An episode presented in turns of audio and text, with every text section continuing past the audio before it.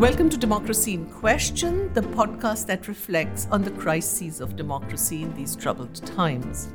I'm Shalini Randeria, the director of the Albert Hirschman Center on Democracy at the Graduate Institute in Geneva and rector of the Institute for Human Sciences in Vienna.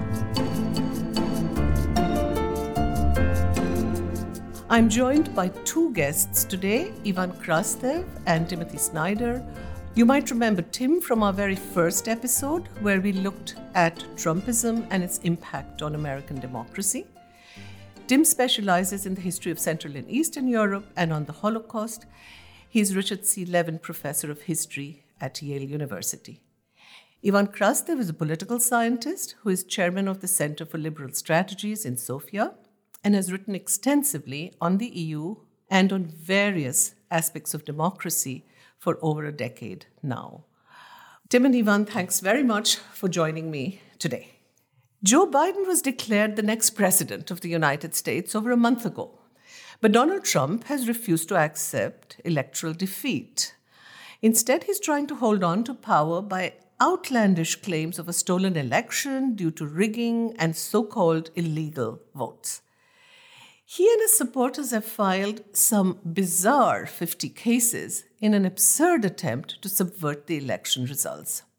However, an interesting display of near unanimity by 86 judges across the United States have dismissed each of these cases outright for lack of any evidence of irregularity or of voter fraud.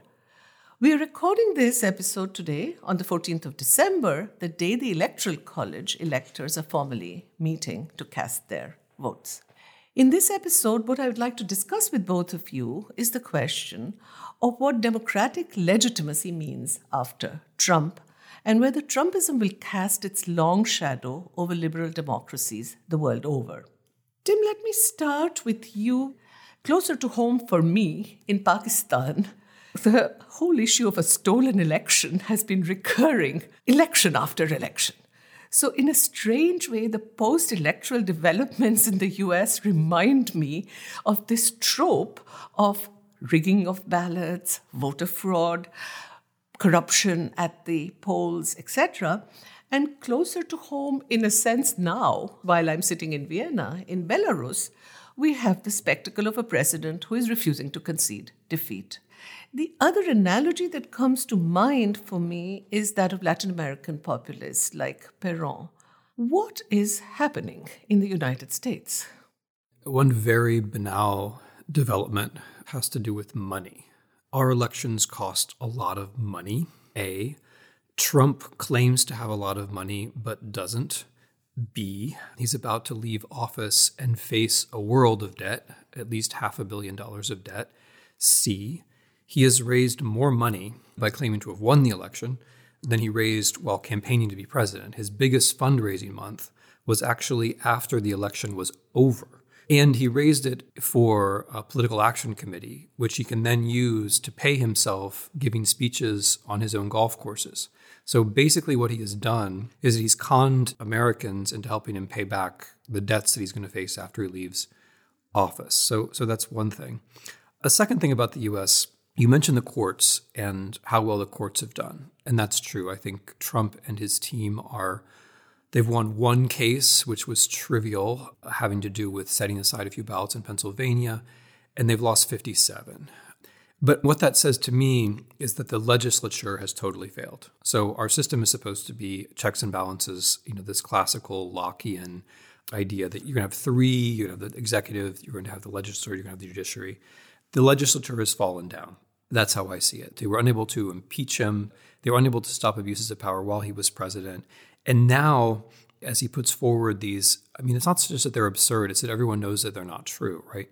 As he puts forward these false claims, much of the legislature is behind him. The majority of the Republicans in our lower house of parliament, the House of Representatives, actually joined in the lawsuit to the Supreme Court. So, what I see there is that we're being saved basically by habit and by one branch of government after two branches of government have basically fallen over the cliff. And the third thing that I want to say, just hanging off to Ivan, because this has been his point for a long time, in the 21st century, What Trump is doing is really normal. I mean, Pakistan, Latin America, Africa, all over the world, Russia, it's pretty normal to treat elections as the way you legitimate yourself, but not to count votes. So, in a way, what Trump has done in the last few weeks is pushing us towards a kind of authoritarian normality. He hasn't succeeded, but I would agree with your premise that what he's doing is pushing us towards a kind of world norm. Ivan. Listen, stolen elections, fraudulent elections, from where I'm coming from, and it's not Pakistan, but it is Bulgaria. this is something that basically we have been discussing a lot. But there was one important way we have been discussing it, and that this was a deviation. And the norm was the United States and the United Kingdom. If you have a fraudulent elections, be it in Albania or in Bulgaria, the argument was this cannot happen in the United States. And then suddenly, basically Trump normalized the United States. So now the United States is a normal country. Secondly, what for me is very important is it's not simply that the Congress, the vast majority of the Republican congressmen, did not concede defeat. Only 29 of the Republican congressmen basically have uh, congratulated Biden before the decision of the electorals, but 80%, according to the polls of the voters of Trump, agree with him that he has won. And here is a basic question in the political science, it is that so old that we probably has forgotten the right answer. Why, in a polarized political space, a loser of elections concedes defeat? Adam Przeworski has the famous minimalist definition of democracy, which runs like this Democracy is a political regime in which the incumbent can lose elections and after that leave in power. Democratic theory is going to tell you that one of the reasons you're living is because, unlike in the authoritarian system, you know that losing elections does not mean losing everything. You're not going to lose your property, you're not going to lose your life. Secondly, one of the reasons you're doing this is because you're afraid that if you're not going to concede, external enemies are going to benefit. You're going to create a level of political instability in your country, which is it's unpatriotic not to concede. But thirdly, and for me the most important is, you are agreeing to concede losing elections because you believe that you can win the next time. In democracy, the most important elections are the next elections. Why is then Trump didn't do it? Why he didn't say, I'm going to destroy Biden in 2024?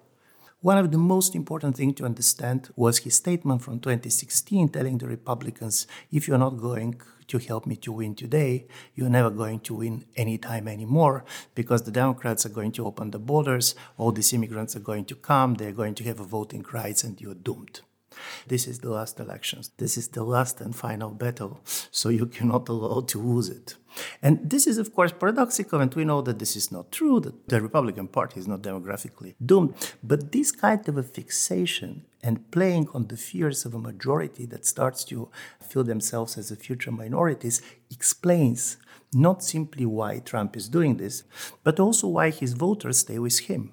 And my last point is this is also the biggest problem in a totally polarized societies.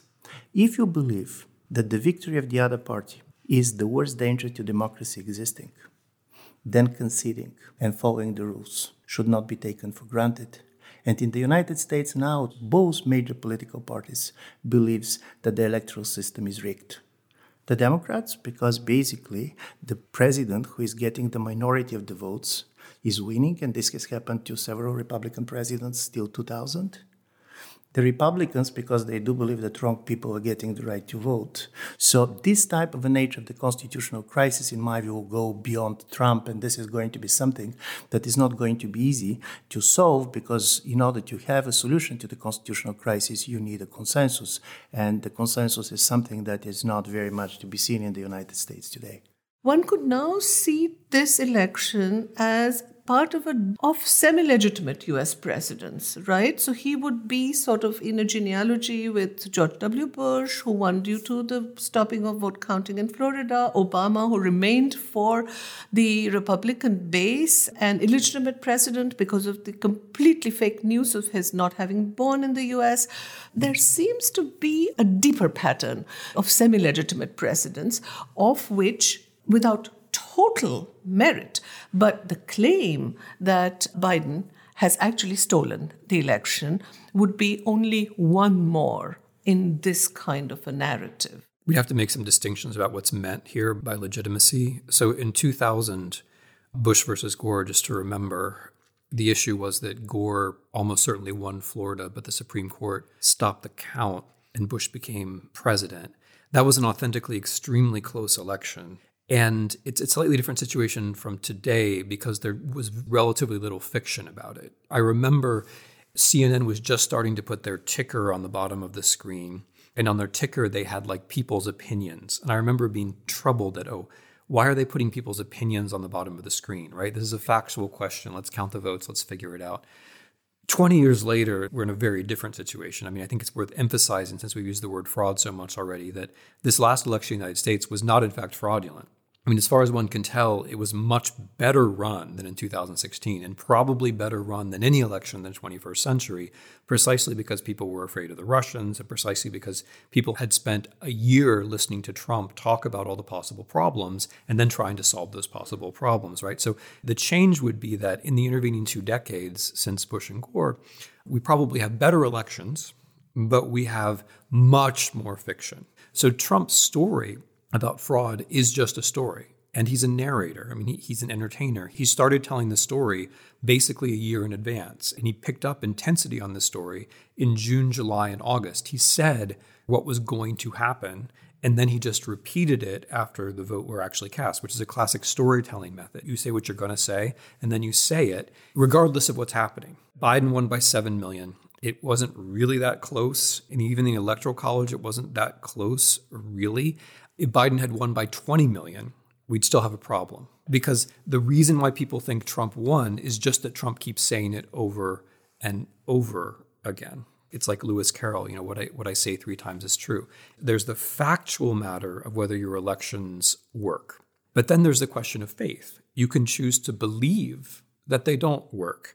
And that reverses the old situation, which was maybe the elections were not a little bit frayed around the edges, but everyone kind of believed that they worked. I find this point of make believe critically important because one of the important things that happened with the Trump is to convince his voters that the real enemy is not the external enemy, but the Democratic Party. The Republicans don't like Chinese, they don't like Russians, but the real enemy is Biden. And from this point of view, you do not have simply two party in a quite polarized political communities. In the United States, you really have two Americas to different political communities which do not share neither common reality, not a common idea what America is about. And this is not an American phenomenon. For example, the level of political polarization you can see even in Europe. Look at Poland. In a certain way, you have basically the two political parties really populating the different worlds. Tim, you raised this point earlier. 17 attorney generals and 126 Republican politicians, elected politicians, joining Trump in a suit filed with the Supreme Court to overturn the results by not counting what they consider to be illegal ballots. One begins to wonder if there is utter contempt for some of the basic rules of democracy because it cannot just be that they think they're committing political suicide by disagreeing with Trump even when he's out of office.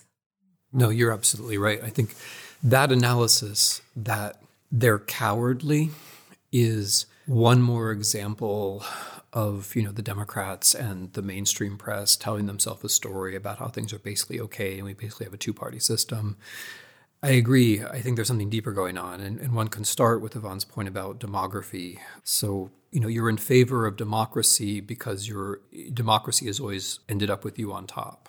Of course, you're going to win Georgia. Of course, you're going to win Alabama because you have, in fact, rigged the system.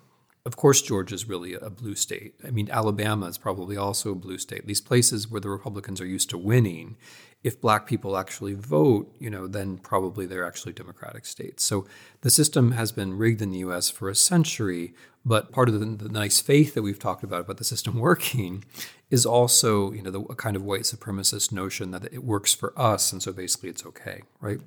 The Republicans actually did extremely well in 2020, lest we forget. They did much better in 2020 in terms of the numbers of votes that they got. In the House of Representatives, they almost took the House back, right? They were supposed to lose the Senate. They didn't lose the Senate unless something strange happens in Georgia.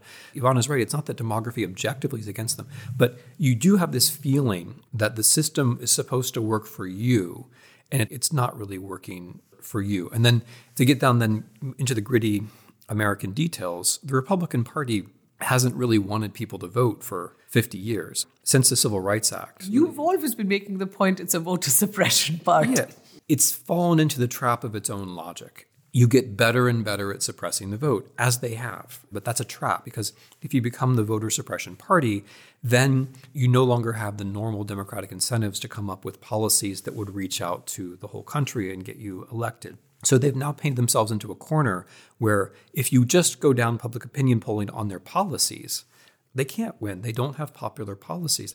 They don't even have any resonant policies except abortion. So, in a way, it's logical that they would take this next step.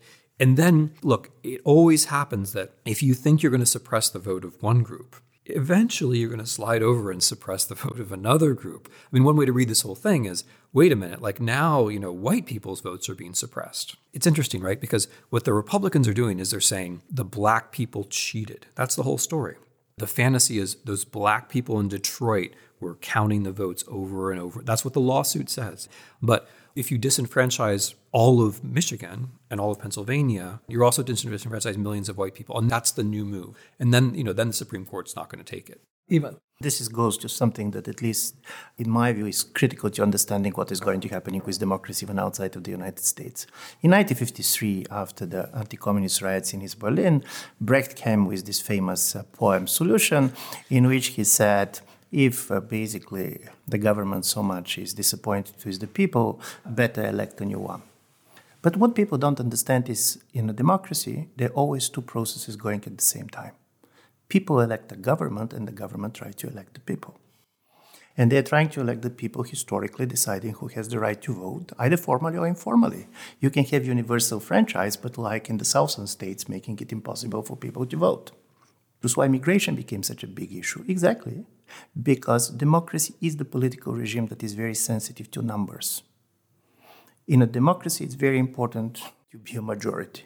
When you're a majority, be it ethnical, racial majority, it could be ideological majority, and you have the feeling that you're losing power because of the demographic change, you have several strategies.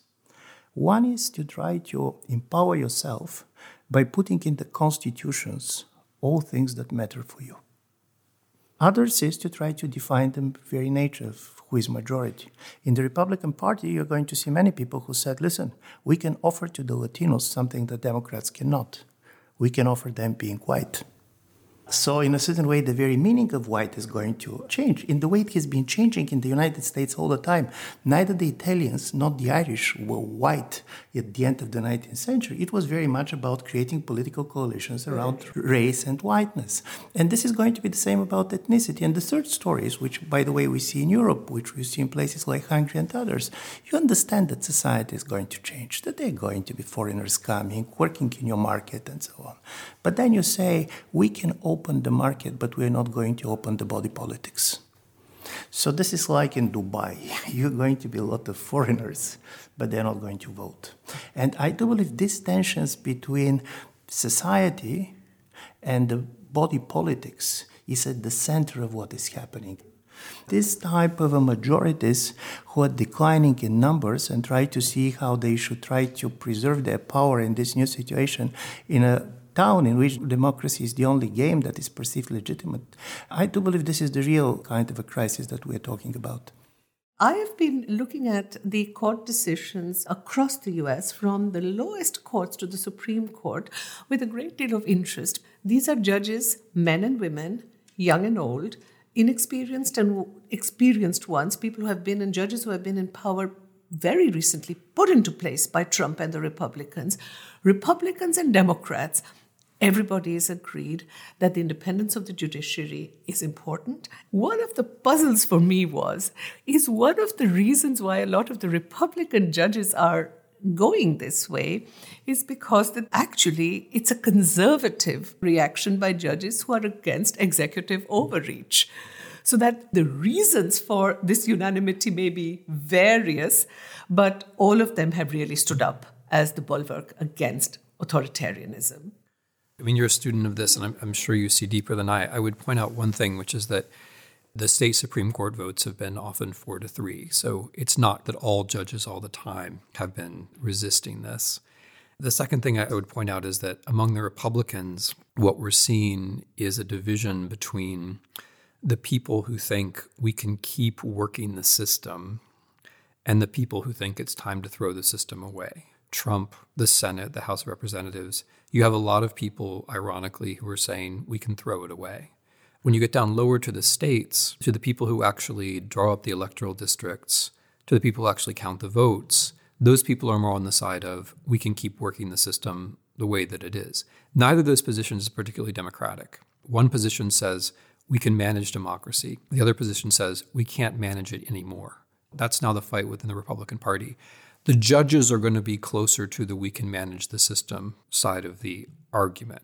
You know, the Supreme Court threw out this case from Texas a few days ago, this outrageous case, is also the same Supreme Court that all the way across 2020, every single time ruled against measures that would make it easier for people to vote. So I would characterize it rather that way. But there's, I mean, not to be entirely cynical, there's another factor here, which is that we are a very lawyerly society, and there is a certain level of honor, you know, and a desire not to be shamed.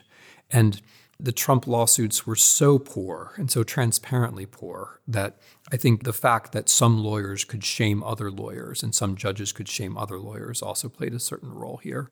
Just one very brief point, because uh, unlike two of you, I have never have a deep understanding of courts. But what struck me is that there are two institutions in the United States that turned to be most resilient in the Trump period. It was the courts and the army. In a certain way, where the professional identity is much more important than the political identity, because also your career very much depends on the view of your peers, not on the view basically of the general public. And the fact that, in a certain way, these two type of groups were not particularly democratic in the terms of being integrated in a bigger mm-hmm. democratic society allowed them to be much more resilient. The army was critical. What happened in June, and basically people like Jim Mattis and others' message to Trump, don't put the army on the streets, was critical for avoid violence in the post-elections period.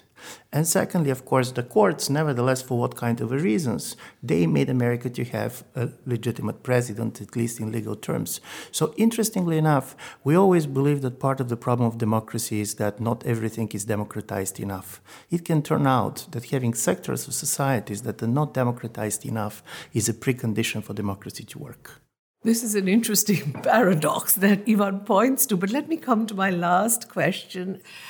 Now that we've uh, discussed all the pitfalls, actually, and all the backsliding of democracy, the question is what remains after this election? On the one hand, of Trumpism, the long shadow of Trumpism the world over, for soft authoritarian regimes elsewhere, or what are the positive lessons we can draw from the resilience of some of, paradoxically, as Ivan points out, the non democratic institutions for the robustness of democracy also outside of the United States. I think the US here provides a very interesting warning for the Europeans because there's also a social welfare state aspect to it. These people have fallen faster and harder than they should have fallen because we don't have trade unions and we don't have a social welfare state. The decline of the US in relative terms, the decline of industry, the decline of the white middle classes, maybe that was all inevitable, but we took a choice in the 1980s to make it as fast as possible. That was Ronald Reagan. And now we're paying for that. So if you want to avoid this, you should make sure you have some kind of a welfare state. Because what people are now used to in the US is a lot of physical pain, a lot of unnecessary death. A lot of Americans just think this is normal. And to pick up one of Ivan's points earlier, I mean, then you can just use that energy in different ways. I mean, the welfare state isn't going to stop populism, but I think it does slow things down. The second thing is old fashioned political mobilization turns out to work. Trump got a lot of votes, but Biden got 80 million votes. More Americans voted in this election cycle than than ever in recent history. And that's a result of old fashioned mobilization. It's a result of people going out in the streets in the summertime. An unfortunate side effect of a conversation like ours is that we can get all cynical about voting and votes. But the main reason why Biden's going to be in the Oval Office is that so many people worked so hard for it. And then in terms of optimism, I just want to make my tactical point about the Republican Party because if you try to do this kind of thing and fail, I think you do face consequences. I mean, if I were a paid advisor of Republicans, which I'm just happy to say that I'm not of them or anyone else, I would have said the first person who says Trump is lying is going to be way out ahead in 2024. What they've done instead is they've said, okay, Trump gets to have his stab in the back myth. We're going to let him say he's the victim of all this. But the problem with that is once you go into that reality television show, you're just bit players. And it's his reality television show. The story is all about him, and it's going to be about him. So long as we're talking about the quote unquote fraudulent election, and the Republicans who go along with that have basically committed themselves to a story which A isn't true, but B keeps Trump at the center of the party. And what are they going to do in 2024? I think Trump is going to be very weak in 2024, assuming that he's alive, not sick, not in Russia, and not in prison. I don't think he's going to be a strong candidate in 2024. He lost in 2020. He barely won in 2016. If I were the Republicans, I'd want to be running somebody else. So I think they've got themselves into the situation where basically having attempted a kind of coup, the party is going to fracture into a Trump and non Trump part. And that can, way, can be a positive lesson, right? It can, the lesson can be hold on. You know, maybe you shouldn't try to break institutions from the inside because if you can't actually do it, that's the cynical part. If you can't actually do it, you're then going to pay a price. I very much agree because this is very important. We took Trump and the development of Trump as the only thing that the Republicans could have done. And this is not true. In 2000, it was Karl Rove, person behind George W. Bush, who said the next majority in America is going to be Republican majority because the Latinos are our voters. They're Catholic, they're pro abortion, they share our values. This is what democracy is based on. You should try to convince yourself that the next majority is your majority. Democracy is very bad for fatalistic outlook. If you believe that you are doomed, democracy does not work for you. Nevertheless, because of class, of race, of ethnicity. So, strangely enough, the success of democracy very much depends on the fact how the two parties see the future both parties should believe that future belongs to them. And I do believe this is the thing that, in a certain way, we are learning from the Trump experience. Being gloomy can help you win one elections. It cannot help you win two elections. This has been a fascinating discussion for me, which has sort of gone from the nitty gritties of the American electoral system to how optimism is actually necessary because the temporality of democracy is such that one needs to have a faith that the next election is able to change things. And parties which are trying to destroy precisely that faith by putting into place either constitutional measures, as we have seen in many parts of Europe, or other measures, legislative voter suppression measures, such that their victories are permanently locked in, are the ones which are going to be the long term losers of this process.